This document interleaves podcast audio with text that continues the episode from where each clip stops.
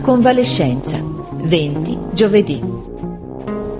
Chi m'avrebbe detto quando tornavo così allegro da quella bella gita con mio padre che per dieci giorni non avrei più visto né campagna né cielo? Son stato molto malato in pericolo di vita.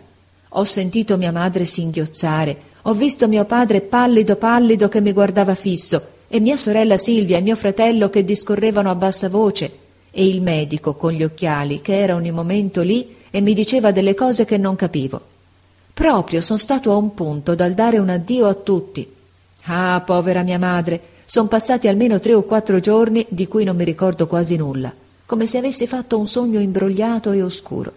Mi sembra d'aver visto accanto al mio letto la mia buona maestra di prima superiore che si sforzava di soffocar la tosse col fazzoletto per non disturbarmi.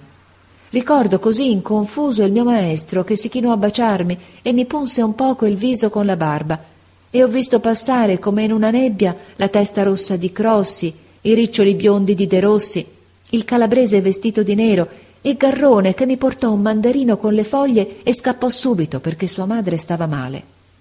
Poi mi destai come da un sonno lunghissimo e capii che stavo meglio vedendo mio padre e mia madre che sorridevano e sentendo Silvia che canterellava. Oh, che triste sogno è stato.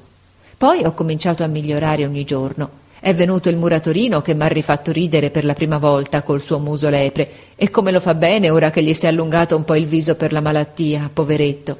È venuto Coretti, è venuto Garoffi a regalarmi due biglietti della sua nuova lotteria per un temperino a cinque sorprese che comprò da un rigattiere di via Bertola.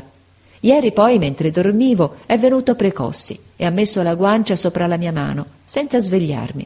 E come veniva dall'officina di suo padre col viso impolverato di carbone, mi lasciò l'impronta nera sulla manica, che mi ha fatto un gran piacere a vederla quando mi sono svegliato. Come sono diventati verdi gli alberi in questi pochi giorni, e che invidia mi fanno i ragazzi che vedo correre alla scuola coi loro libri quando mio padre mi porta alla finestra.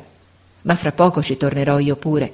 Sono tanto impaziente di rivedere tutti quei ragazzi, il mio banco, il giardino, quelle strade, di sapere tutto quello che è accaduto in questo tempo, di rimettermi ai miei libri e ai miei quaderni, che mi pare un anno che non li vedo più.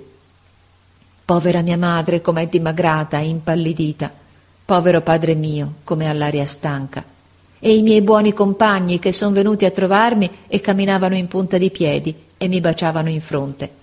Mi fa tristezza ora a pensare che un giorno ci separeremo. Con De Rossi, con qualche altro, continueremo a far gli studi insieme, forse.